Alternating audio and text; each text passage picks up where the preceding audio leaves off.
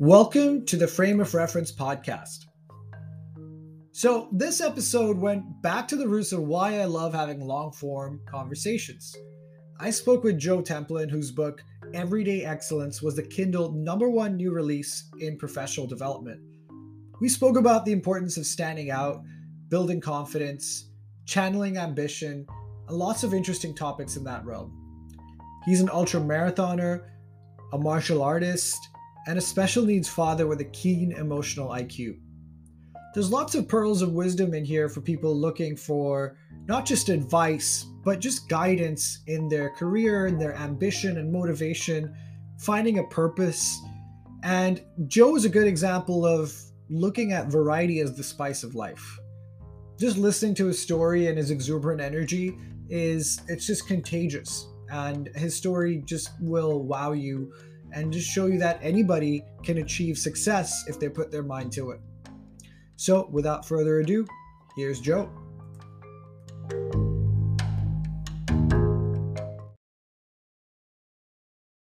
All right. Hello, Joe. How are you doing today?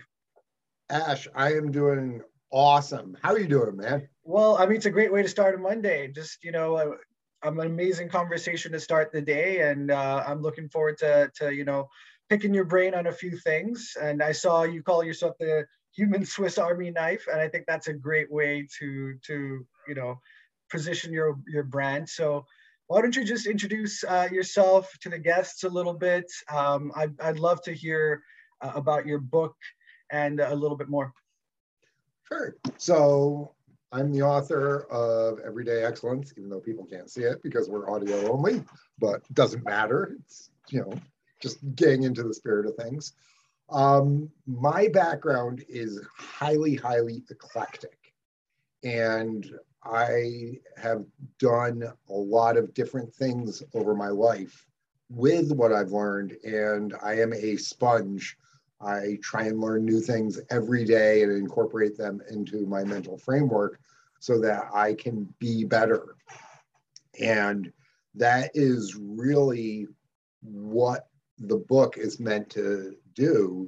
Is I'm a human Swiss Army knife because I can solve lots of problems, but my buddies say that I'm actually a human Kaizen expert because we can apply this concept of continuous improvement across multiple parameters to ourselves as individuals. And if we continuously force ourselves into a growth mindset and get better in multiple different dimensions, what that does is it opens up new opportunities for us, whether it's with work, whether it's with relationships, whether it's with our physical capabilities, whether it's with how we interact with our kids or our community. And so being able to adopt that mindset of I'm going to improve myself in some way, somehow today and every single day creates a compounding effect that over an extended period can be pretty tremendous. And, you know, one of the things I like to ask people when they get into this sort of field of not only enlightening or sort of shedding some sort of wisdom that can help others, you know, the goal being helping others and helping others shape themselves. How did you get onto that path? Like, what made you think like, hey, today, this is going to be who I am? Or is it like an amalgamation of, you know, things and experiences you've sort of lived throughout your life? It's really an amalgamation, but it goes back to my parents. And as the Wright brothers said about how to, you know, become a great human is to be born to great parents. And they said in, you know, rural Ohio. I was actually born in upstate New York. But, you know, my dad was the first generation of his family to go to college. He was an Army ROTC guy. Then a consultant. And so I learned a lot about running businesses from my dad. I learned a lot about personal responsibility and all that. My mom was a nun, grew up on a farm family too, so all that. And then she was a college professor. And so that's where my love of education, of knowledge, and the resilience came about in a lot of ways because growing up on the farm, guess what? You fix things.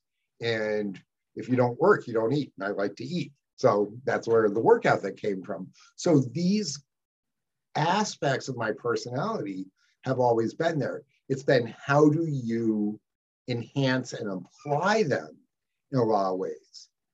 So I started college when I was 13 because my parents said 12 was too young to start college. Was at the Hopkins program, then went to RPI, doing my physics degree, working for the government, and then ended up having a tremendous right turn right after I finished my bachelor's degree because of personal tragedy. We ended up losing the family farm because of a death, and so went into financial planning, and then, but along the way, I would always been picking up new ideas, new things. I'm a martial artist, so I learned a lot from that. Was in leadership in my fraternity, so I learned a lot of aspects there. And when I was 10 years old, I told my mom, I want to learn everything there is to know. And so my mom's like, okay, better get started because you got a long way to go. And that keyed off just the lifelong love of learning. And so, you know, working in financial services, I started studying behavioral psychology and performance psychology, which led into other components. The martial arts led into understanding of nutrition and human performance, which eventually led me to running ultramarathons. Being a special needs parent led me to understanding more about coaching and development and being able to work with kids, which enhanced my leadership as a Cub Scout leader.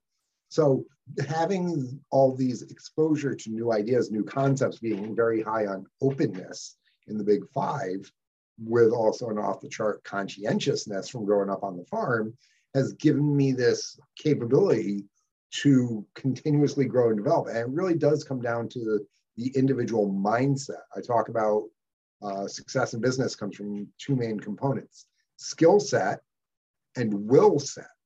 And it is enhancing that will set properly that leads to all the other good things in life.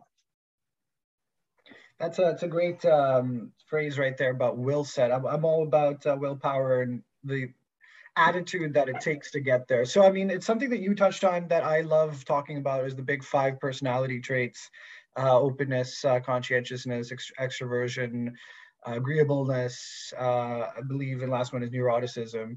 Yep. So we all need like a certain balance of it, and to say, you know, there's no one formula to success, right? Well, we don't necessarily need balance as long as where you are on it is one, you surround yourself with people who can deal with it, and two, you are not so extreme as to be detrimental to what you want to achieve overall.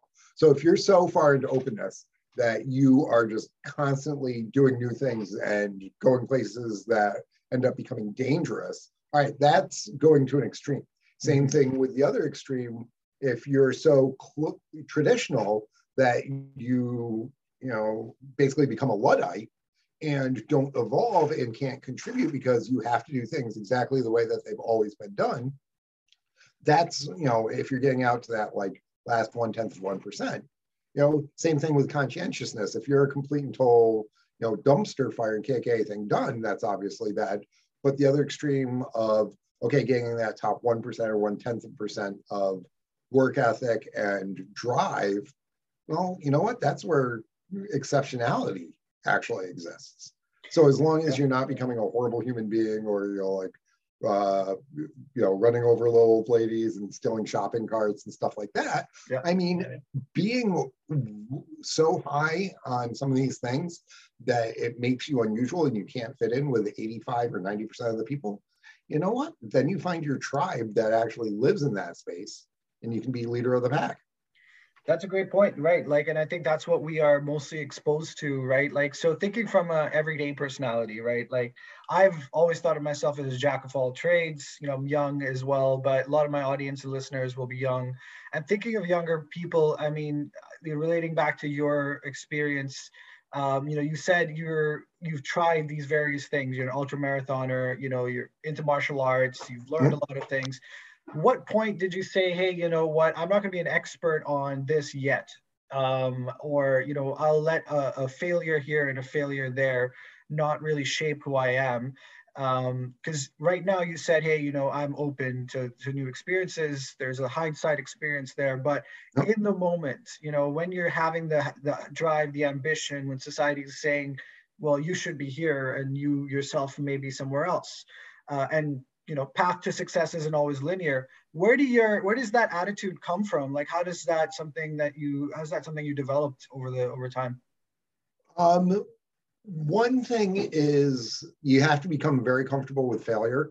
So athletes, you know, baseball players, all right, you know, if you hit 300, you go into the Hall of Fame. You know, learning to lose and to hate losing, so that after every loss, you learn as much as possible to get yourself better. Because some people are like, oh, I hate losing, I'm not going to try. And then others are like, I hate losing, I'm going to cheat. That's even worse. But then there's the people who are going to play the game and play the game right and say, okay, I did not win this game. What can I extract from that? Where's my pearls of wisdom and excellence that I can take from this so next time I'm better? And so that's something that I learned early on. And like my military friends or my friends who are doing startup companies is you shorten your loop, your feedback cycle as short as possible and de-riskify things. So for example, you want to try something new. Hey, I want to try to, you know, cook this particular type of meal. You know, I want to learn to cook Indian food. Well, you're not going to go out and spend $500 on spices and, you know, do all this stuff. You know, you go and you try it a couple of different places and you get an idea, and then you do micro experiments. Okay, that sucked. All right, why did it suck? All right, for this reason, this reason. All right, I'm going to try again, slightly different. And you do these little experiments essentially, and you get better. And you might decide, you know what? Okay, I've tried playing golf a couple of times. You know what? I don't like golf. All right, but you didn't spend $5,000 on clubs and a country club membership. You went to a driving range, you know, a couple dozen times, and you know, played in a couple of tournaments with friends, and you realized, not my thing. Okay, which is a much lower risk level. However, by exposing yourself enough to it, it's like we used to tell our college interns that I wanted them to have their experience be that they would eat a lot of olives. Because, Ash, do you like olives? I can't say I'm a fan, but you know, I'll take it in a pizza every now and then. Okay, but you know you don't like olives. Yeah, yeah. And how did you discover that? It's just like the gut feeling, I think. Yeah. But you tried them, right? Yeah, I did try them. Yeah. Okay. And you try it enough to be able to determine, yes, I like them, or no, I don't. Mm-hmm. And that's why I wanted those interns to learn. And I told them 75% of you won't like this. And I want you to walk away knowing that this is not the right field for you, but respecting what it takes to be successful and knowing that you work with a good company, you had good mentors, you know, that we're doing the right thing, we're acting athletically, all that. So you become an ambassador, but you've got enough experience to know what we do and that it's not for you. Okay. Same thing. You want to learn ballroom dancing. Okay. You go take a bunch of lessons for, you know, a month or two. Okay. Give yourself enough exposure to it so that you can decide, yeah, I want to keep doing this. Yeah, this was a good experience. Or you know what? I got two left feet. I'm never doing this again, but I picked something up from it. And by having that exposure to lots of different things, you're going to find the things that you really enjoy, that get your passion going. It might be something that you never even, you know, thought about. Like I picked up curling about 8 years ago, and I was like, curling? Okay, I'll try it. Well, it turned out to be a lot of fun. Now you're an honorary Canadian. Welcome. Dude, I am so Canadian. You know, I love poutine. I'm taking my kids for ice cream tonight, even though it's like 15 degrees out. Yeah. You know, I live halfway between New York City and Montreal. Right. And just north of me is where everything starts turning into French. Yeah. That's awesome. So I actually do call my friends posers, and I do say hey. So yeah, I'm actually super Canadian.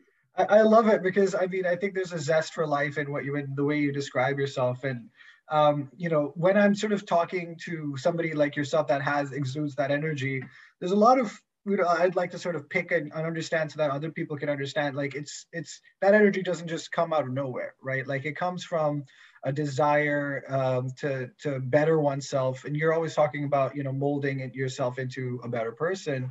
So, you know, when let's say most people, they're not Michael Jordan, right? Like right. You're talking about golf, and Michael Jordan used to play golf too, but he used to fail in golf and joke about it. But yep. Meanwhile, he's Michael Jordan, right? And most of us don't get to have that talent out there that's, you know, like right there in front of us to monetize or to be prodigy children right there. And then, so, you know, how do you approach people like that and say, hey, listen, you know, find your own excellence, or you find your own talent that will help you sort of, you know, get to a better place?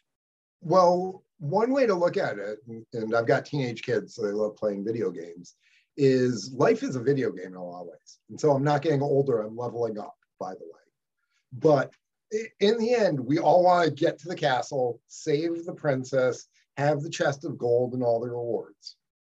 Now, to do that, you need to have skills, abilities, and resources. You might need to get allies or what have you. So to get there, you need to know, okay, this is what the goal is. So first you have to determine a goal. And that goal could be as simple as, I want to get my black belt. I want to graduate, you know, from university. I want to, you know, drive a BMW by the time I'm 30. Those are okay starting goals because you clarify things more in the process of getting there. You know, so winning the game has different definitions, like excellence has different definitions, or happiness has different definitions, but have at least a vague idea of where you want to go overall. Start moving in that direction, and don't be afraid to go off the beaten path, because entrepreneurship, success in business, writing, any creative endeavor is not linear. It's not even nicely nonlinear.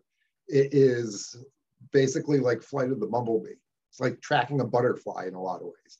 But if the goal is to rescue the princess and beat the bad guy at the end, and you need all these resources, look at everything like side quests. You know, your side quest might be to recover your health. That's taking a couple of days vacation.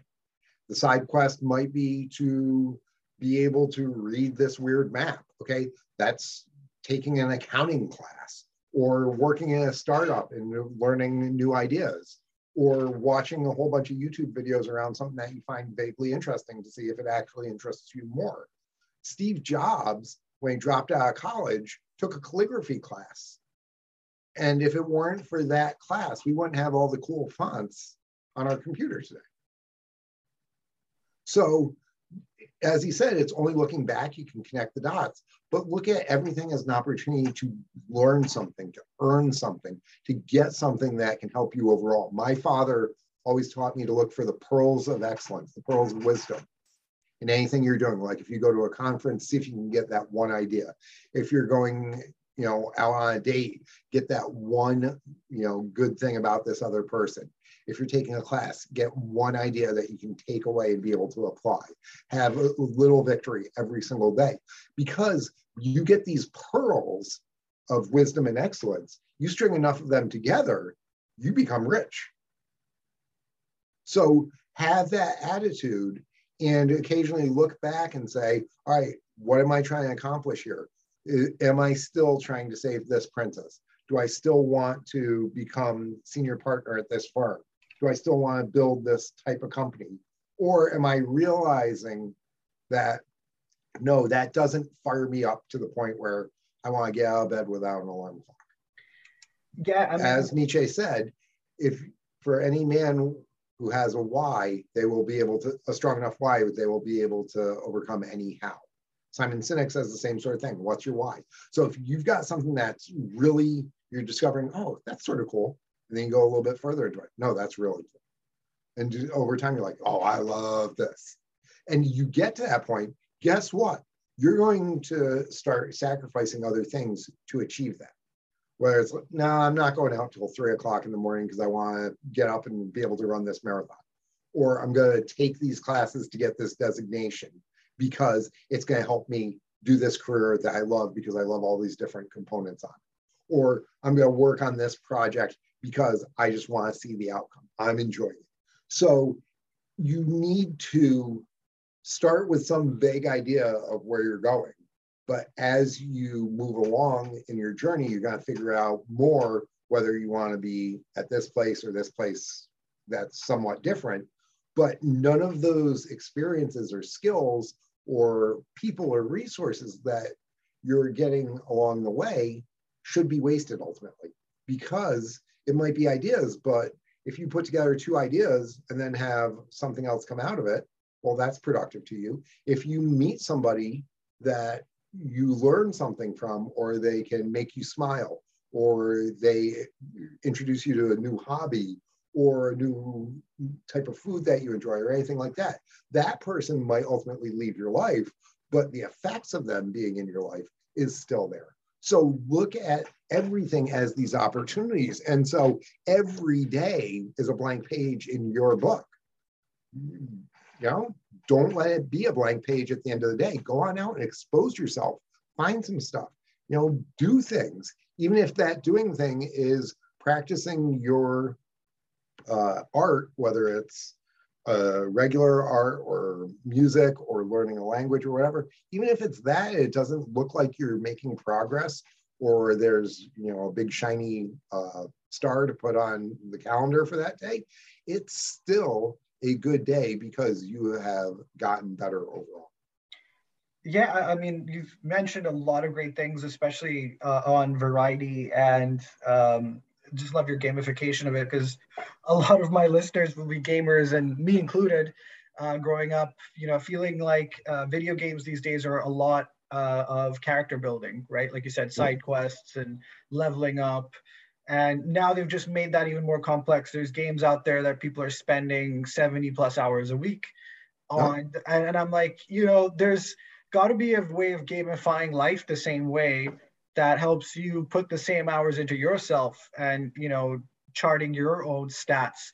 So one of the things martial arts has this with the belt ranks. Yeah, so martial arts does that. You can look at it like if you're going to get a designation, let's say it takes 10 classes to get a particular designation in your field. You know what? You can see that your progress bar on that. So look at how you can do this with yourself. Let's say you want to run a marathon. Okay, I need to run 42 kilometers in 4 months, right? That means I need to be able to run 30 kilometers at this point. This is my training plan, and you get on your program. So we can gamify our entire life. And that's actually one of the ways that I say that people can find joy, because I love the process. Okay, I loved training in martial arts more than I loved winning the tournaments. Okay, I loved getting up and training every day, going to class, working hard, you know, getting to the point where I was like dripping sweat and nasty and all that.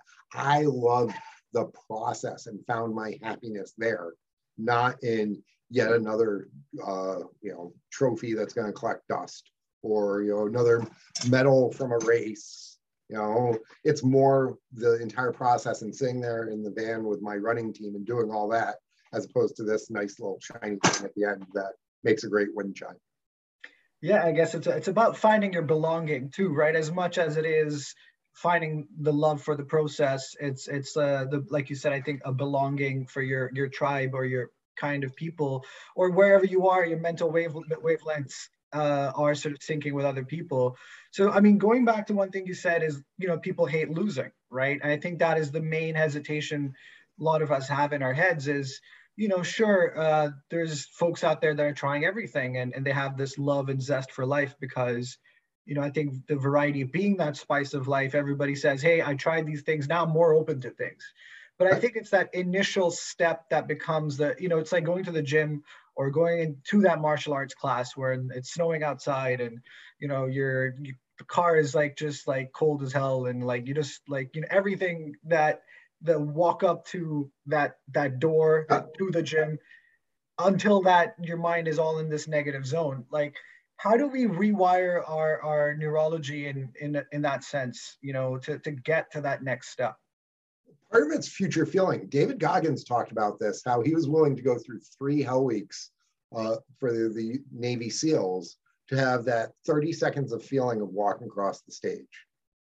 As a martial artist, I visualized winning a tournament, my first big tournament, for 6 months, every morning and every night with an instant hook kick.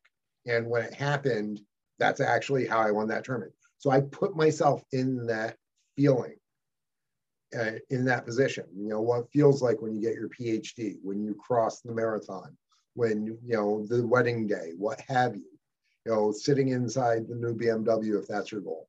So find out what that feeling is going to be, picture it, and then reinforce it. And like when the car is, you know, frozen and you don't want to go and drive to the martial arts class, remember that feeling, because glory lies on the other side of pain.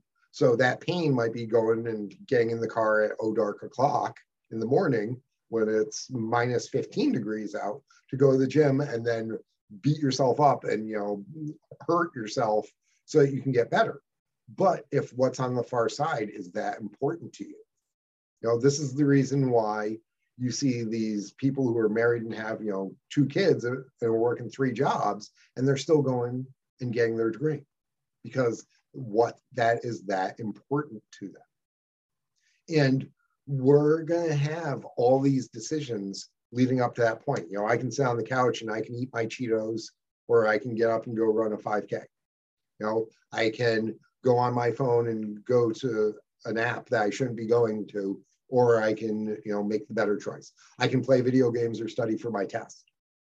And in almost every situation, we can boil down the choices into 2 subsets. There's the easy choice, and there's the more difficult right choice. The easy choice feels good in the moment. It gives us that, you know, serotonin and dopamine and all that. Okay, I'm going to sit here and I'm going to on my butt and play video games. Okay, but what happens at the end is it makes you point downward a little bit, as opposed to, okay, I'm not going to do that. I'm going to go work out. And it's a more difficult decision, but the outcome's better. You feel better, you're physically better, your resilience has been improved, so you've got better decision-making skills, and the outcome is up. You know, I can go and spend $100 on beer, or I can, you know, spend $5 on beer and put the rest of the money aside for, you know, buying a house down the road. Okay, and it's those small decisions of what feels good versus what's going to ultimately make me better. And as I say, it's excellence as opposed to convenience. And if you can get to the point where you understand the longer term outcomes of them, not how you feel in the next 5 minutes, but after you make that choice, how do you feel after going to the gym instead of sitting on your butt and watching The Bachelor? How do you feel after purchasing the house instead of, you know, going and buying a bunch of beaver tails and wasting your money today? How do you feel long range? And so it's being able to touch the future and bring it into the present. And that's how you're going to be able to make those better choices overall. Yeah, I really like the idea of knowing that feeling, that sense of accomplishment that comes with sitting down on the couch after a long day, as opposed to sitting on the couch all day. You know, earn your Saturday nights. Yes. Earn your beer. Okay, yes. If I go and run 10 miles, I'm allowed to have a donut, and that donut tastes awesome. Make it a Boston cream, you know, make it. Absolutely. That's the only type of donut I have. Absolutely. So, I mean, and one of those things that you mentioned on your site and in the book as well is just do what you should today. I think that's a very powerful motto. So, and you know, excellence, like I said, the word itself can be a little bit too ambitious for certain people, right? Mm-hmm. Just the fact that, you know, there are people that have achieved it. There's super celebrities. There's people on the 1%, like you said. And then there's everyday people trying to see, hey, I mean, where do I start? So you mentioned, you know, touch. Well, that's why it's everyday excellence, because, you know, those people who are in the top 1%, guess what? They are still trying to get better. Mm. Okay. Marcus Aurelius, when Emperor Rome, was still going to go listen to various philosophers so he could learn what he did not know. Tom Brady wins the Super Bowl and a couple of days later is back watching films so he can get better. Yeah. You know, so if people who have that excellence demand even more from themselves, and those of us who are just here every day, you know what? Every day I can get a little bit better.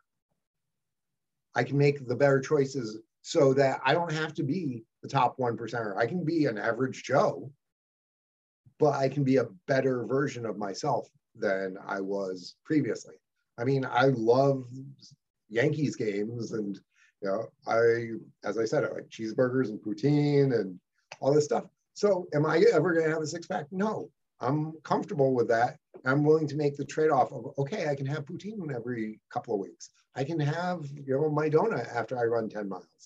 I'm willing to trade off being an absolutely elite individual in some ways to have quality of life. And so I'm not saying everybody has to go on out and try and be a 1%er, but you know what? You can be better than what you are with some micro decisions, and you're going to feel better about yourself for it. I think the quality of life point you made is very important there, right? Because like you said, I can hire tomorrow, if I have the money and opportunity, I can hire a trainer and get that six-pack and still eat the hot dogs and cheeseburgers and Boston cream donuts, right? And still do everything I want to do.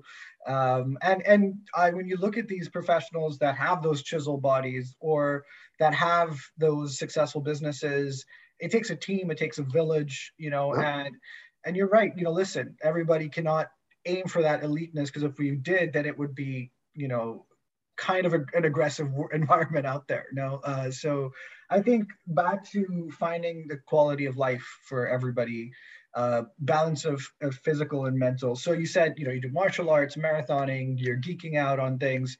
Where is that mental balance strike on your daily, on the daily? Like, what do you sort of, how do you start your day and think, hey, you know, I need to think positive? What is it that's going through? What are your mantras that you're sort of saying that help you get there mentally?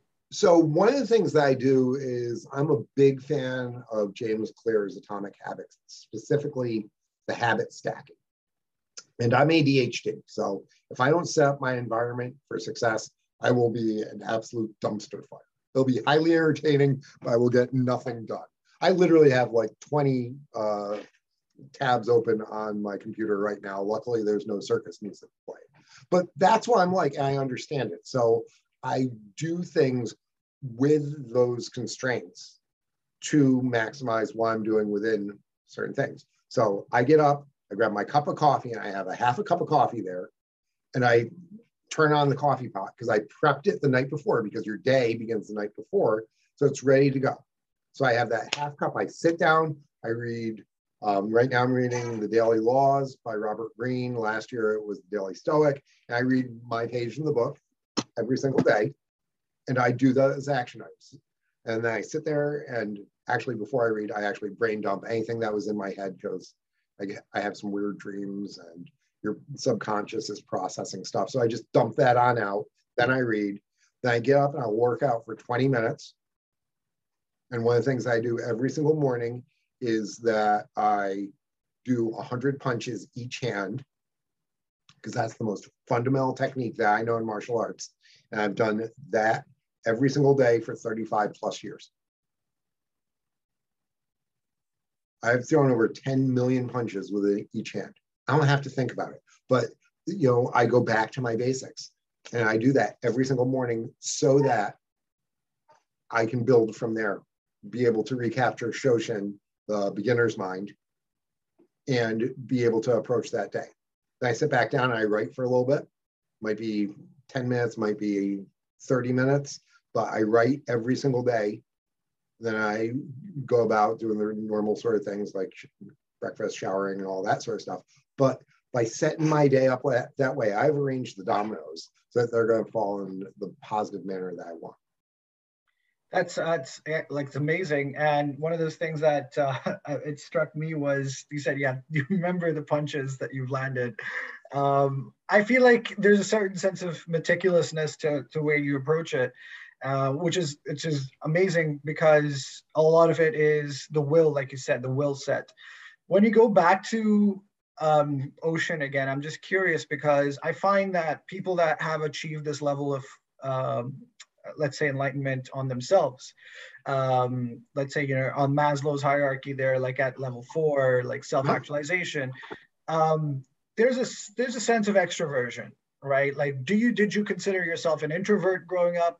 Was there some mindset change you had to do to say, hey, you know, I have to be more open with others and tell them about who I am, and be more open to criticism, be more open to feedback and opinions? Like, those are the things that we all sort of deal with, to say, hey, you know what, I'm not gonna let somebody else shape my opinion of who I am, of course, but you know, you're sharing this with other people and listeners now.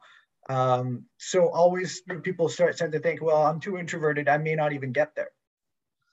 Well, in terms of introversion versus extroversion, that's weird, because I'm very much an ambivert.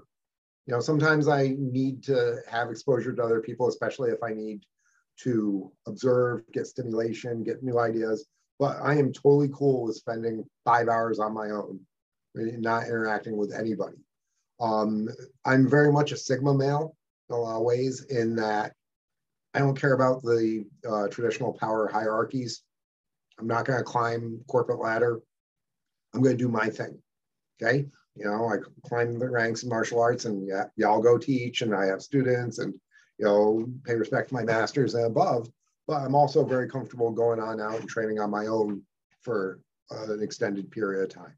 You know, I'll write a book, I'll come on in, I'll coach with an organization and help them for a bit.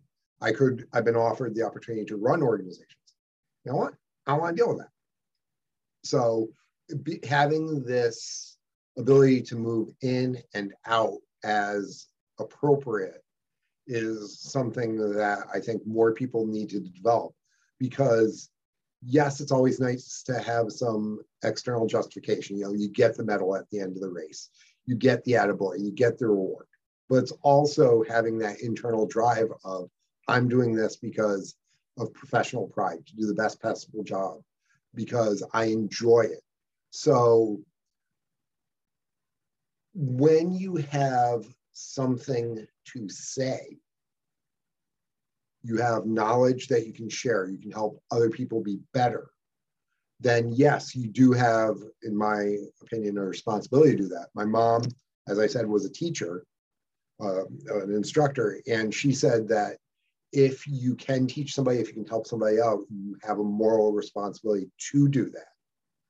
But that doesn't mean that you have to spend your entire life, you know, in organizations and doing these other things, simply because if that ends up draining you, and we see this with teachers very often, is that it drains them giving so much. So you need to be able to go take your side quest and recharge in some capacities. And so having resilience, having this flexibility so that you can maximize your capabilities and then share as appropriate with others, that is really the secret. Yeah, and like when I was sort of reading what you've also mentioned on the podcast already, is convenience versus excellence, right? Convenience has a cost, the cost compounds. I'm just curious, you know, how does that apply with relationships? You know, we talked about professionally, we talked about, you know, personal ambitions, but, you know, yourself, you're being a dad, you know, a sibling, a mentor, everybody's got sort of daily relationships they need to manage. How do you find the intersection there, right? Like, excellence is, well, it doesn't seem like a switch. It feels like it's an attitude.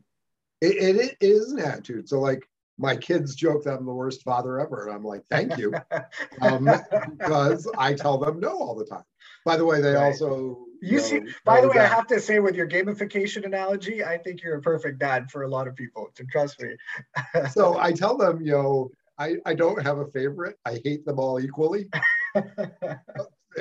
Again, one of 6 kids. My mom used to say that. Right. But, you know, my youngest son, my 11-year-old, actually observed, yeah, you hate us equally, but you love us all in our own way.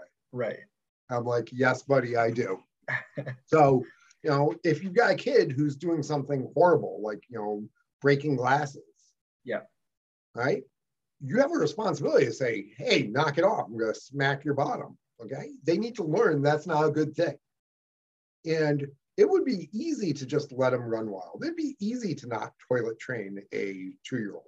But guess what? If they get to 5 and they're going to school and they're not toilet trained, is that the best thing for them? Is that good in any way, shape, or form? No. So you have to have that difficult conversation. Hey, kid, you know, I love you, but you need to do your homework.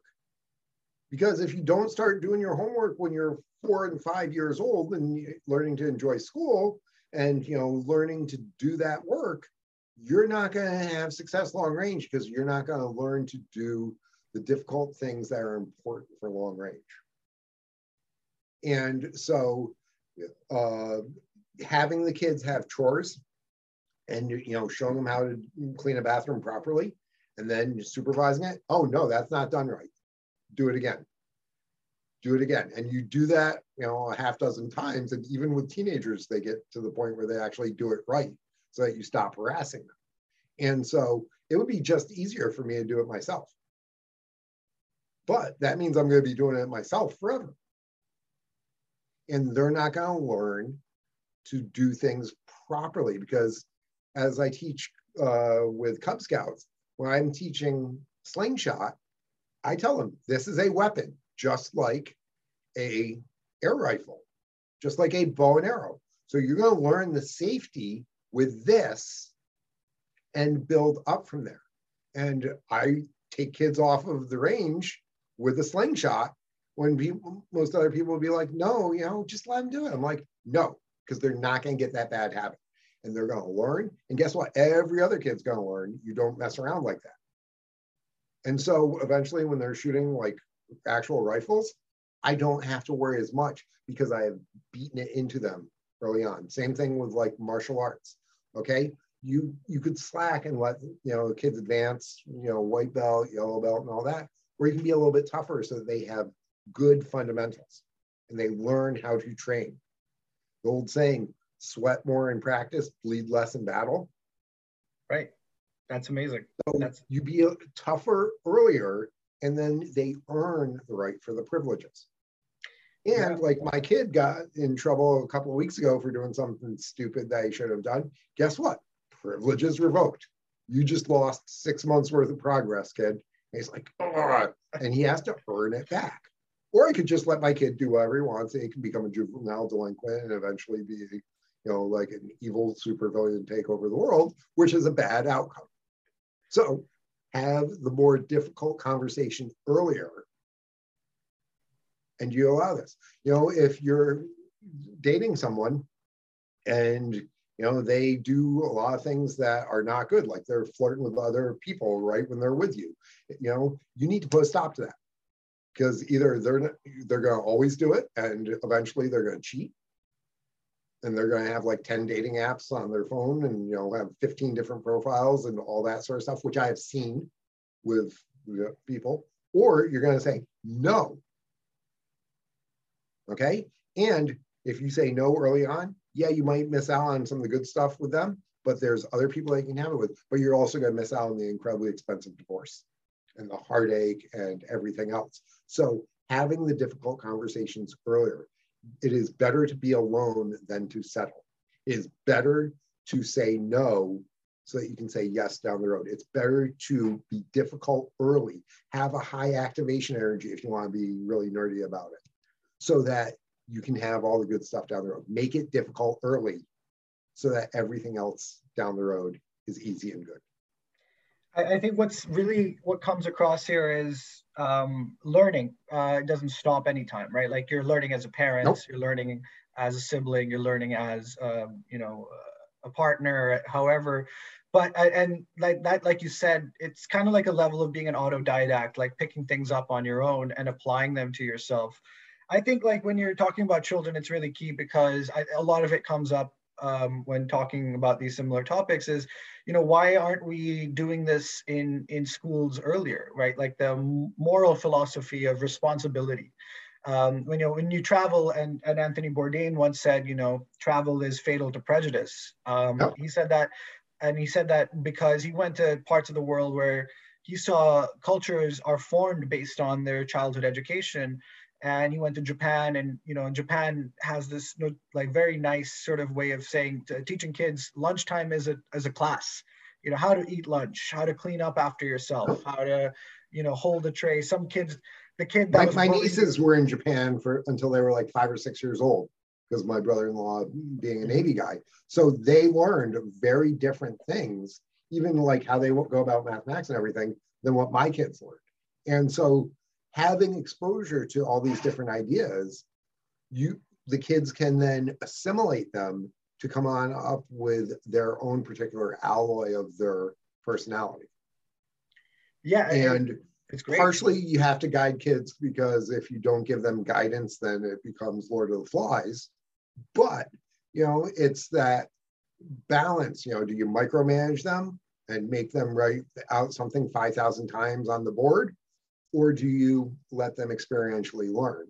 And it should be a combination of both, so that they learn, okay, I need to have repetition and practice, but also I need to explore so I can understand and appreciate. Yeah, and like what I found interesting about just other cultures was like, like for example, in many cultures, lunchtime is a lesson. So using the Japan example, in the US and Canada, over here, what we do is lunchtime is a break. It's like, all right, the teachers get off, they're no longer taking care of the kids the same way. And to each their own, like you said, you're molding the kids and taking a little bit of them, making an alloy out of it. At what point do you think, do we say, a little bit of these breaks, like, exercise and things like that we're teaching our kids. A lot of that has a little bit more practical lessons than, let's say, algebra that, I, to this day, I do not know the usage of trigonometry, but I actually used the Pythagorean theorem the other day to figure something out. But, the big thing is that we need to realize that kids are meant to move. Yeah. Kids need 60 minutes of activity a day. And if you're getting physical activity, you look at an EEG afterwards, the brain, it lights up. Same thing like with music, the brain lights up. So having these things mixed on in is critical to actually getting them more successful, especially with kids with ADHD, which has become a huge issue. You can stick them in the corner or, try and do these things, or you can take that and you can use it, okay? So for example, I remember when I was getting ready for my AP mathematics exam 30 plus years ago, I was actually in the weight room and I was repeating formulas to myself on every single set. When I was getting ready for my CFP exam, I was prepping for my first marathon. So I was listening to tax code on my headset while running. Okay, and it embedded it better.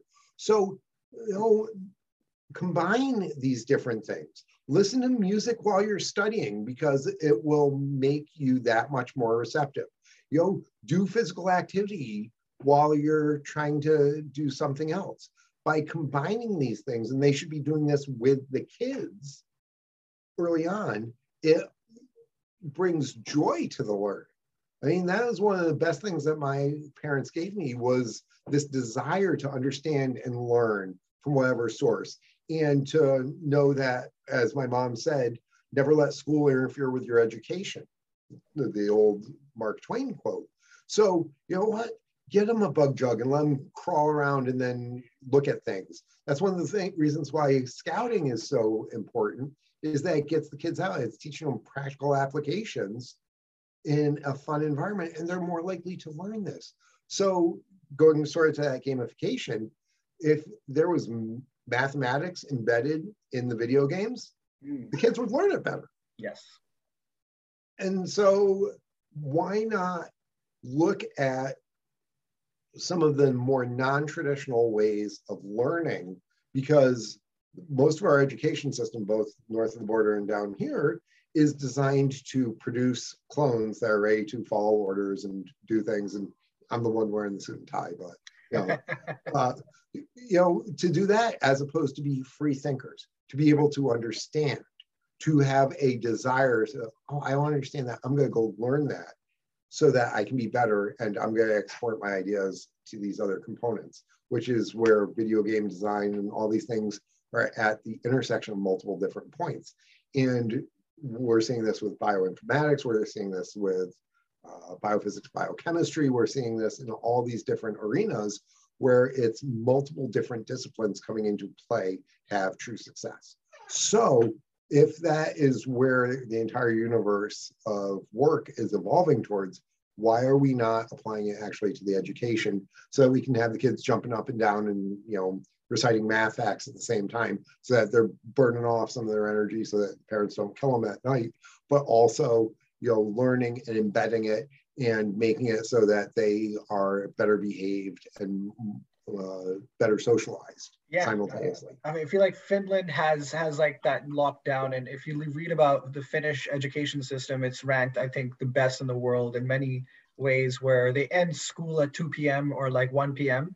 Yep. And they let the kids choose an elective course every year, or a couple elective courses from between 1 to 4, and it's up to them. You know, some kids don't choose an elective. They're like, hey, I got off school early, sure. And then a lot of them are like, I'll choose music, I'll choose woodworking. I'm going to choose something that interests me, and it helps develop that passion.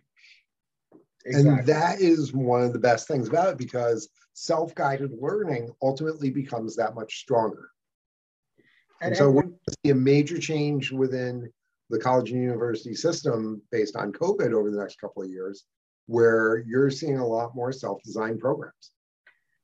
Yeah, and like, and when you said the Mark Twain quote, you know, don't let school get in the way of education, I think there's a really challenging moment here right now for millennials, right? And I wanted to ask you this too, which is, you know, the generation that grew up in the 80s and 90s, the generation that has been kids for longer. You know, we've had that, you know, when you were using the example of homework, you know, parents did the homework, and, you know, they didn't like necessarily say, hey, you're right, you know, do this yourself at 4 or 5, right? And now it's not to say that that's always the case for everybody, but to say now that things like understanding money, things like understanding home ownership, the dreams the previous generations had, you know, like you said, maybe my dream is to drive a Beamer by 30 or own a house. A lot of people are not able to access those dreams the same way.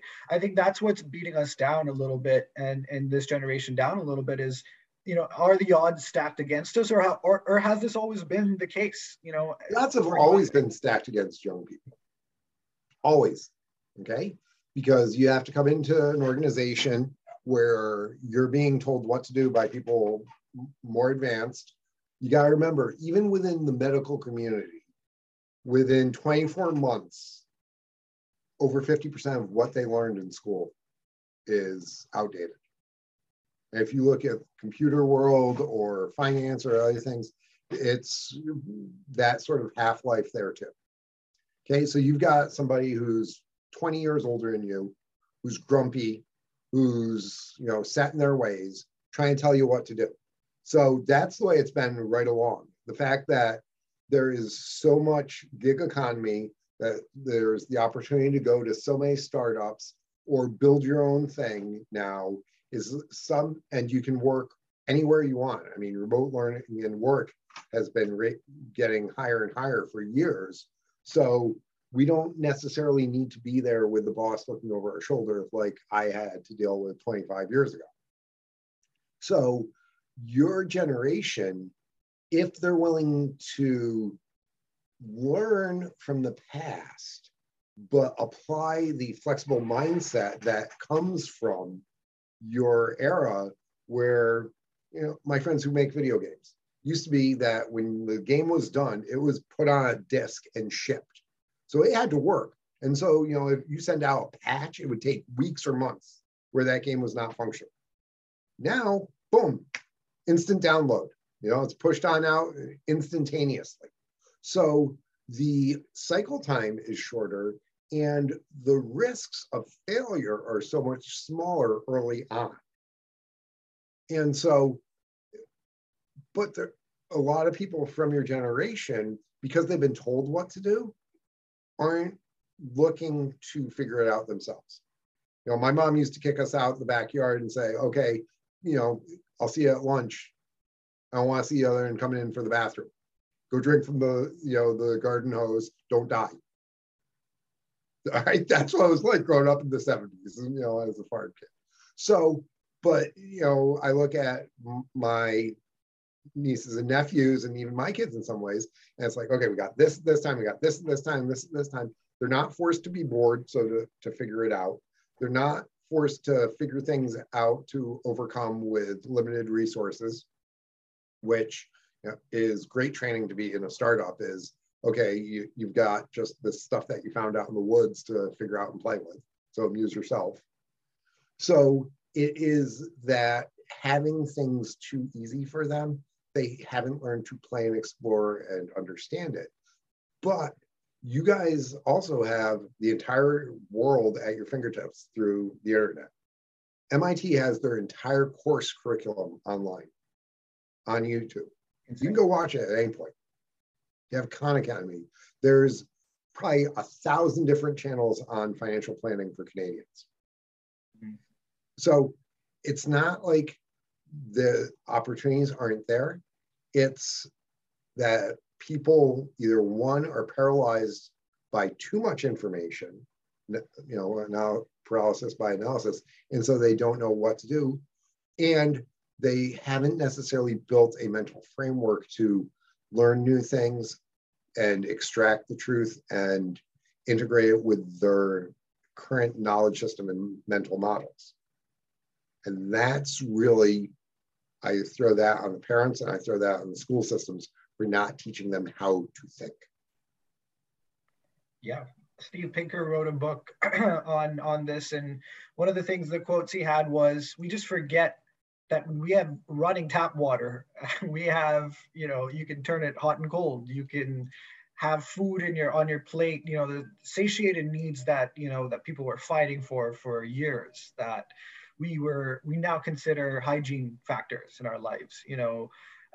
The fact that, like you said, MIT has their entire library online. That's just the fact that to sort of imagine that, you know, that all that education is around us, yet we still are following the steps of, I need to get an undergrad degree, I need to then get an MBA, I need to then put saddle myself with debt in order to get an opportunity to prove myself to get into that organization or that field of work or industry. So like you said, I think there needs to be a reworking both ways, right? Like you said, institutionally and the individual, to understand that, you know, standing out matters more than fitting in. And exactly, differences sell.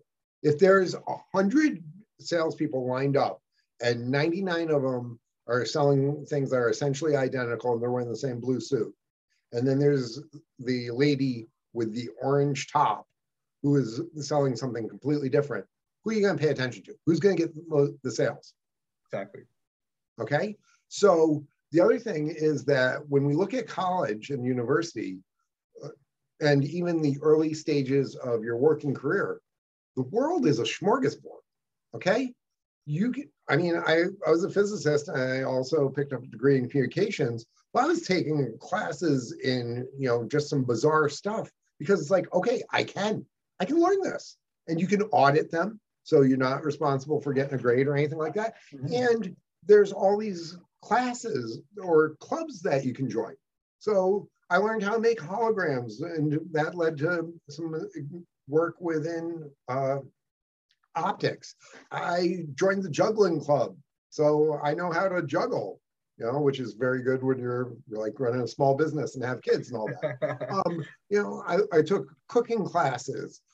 In the fraternity, I would hang out with guys with very different backgrounds, so I could draw from their knowledge and experience. So some of my closest friends like grew up on the Mexican border or were born in Hong Kong, you know, and so completely different life experiences, completely different mindsets and skill sets. And so I exposed myself to all this, and they introduced me to other people and other concepts. And so just go and drink deeply of life, experience it, because if it weren't for my fraternity brother Harper getting me back into Taekwondo, I would have never gotten back into Taekwondo and met my master, who ended up, I named my kids after, and, you know, gone on and won world championships and all this. If it weren't for him, if it weren't for another friend, I never would have found some of the music that I truly love. Mm-hmm. If it weren't for another buddy, I would have never joined the Ancient Warrior Hibernians and made some great friendships.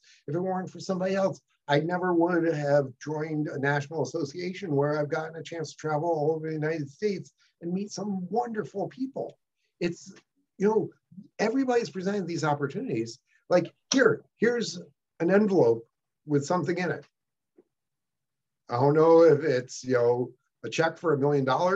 I don't know if it's an expired coupon from 10 years ago, but here's an envelope. Right. Are you going to open it or not? Because if you open enough of those envelopes, you're going to find some checks, and you're going to find maybe a dead bug, and you're going to find something cool. Yeah. But people are handed this opportunity and they're like, no, thank you. That's it. That's it. I think that's the crux of it. And you've really laid out some really, I think, nuggets of wisdom here. And I'm really, really grateful and really thankful that you took the time to that chat. I think a lot of it comes down to willpower and attitude, but the will set, like you said, very, very strong words there. Just to cap things off, if you have anything to plug or a message to send to the listeners, stage is all yours. Oh, thank you. So go to my website, actually, everyday-excellence.com. 5 days a week, I put up a micro blog up there. So you can get these 1 to 2 minute quick hits of insight, knowledge, challenges, things like that to help you diversify your will set and skill set and grow. Books available at all the normal places, Amazon, and yeah, the website, other things like that. Follow me on Twitter at EDE with Joe. That's at EDE for Everyday Excellence with Joe. I put out a lot of stuff there. And this isn't really an ask for me in terms of getting something monetary from it. It's let me share this with you, because eventually something's going to resonate with you. If I can give you new information, new ideas, all that, expose some new concepts to you, you're going to grow and you're going to become excellent by your own definition. Lovely. Thank you so much, Joe. The website is everyday-excellence.com and the book is Everyday Excellence. Thank you so much for your time. Ash, this has been awesome. Be excellent and grow today. Love it. Love it. Thank you so much.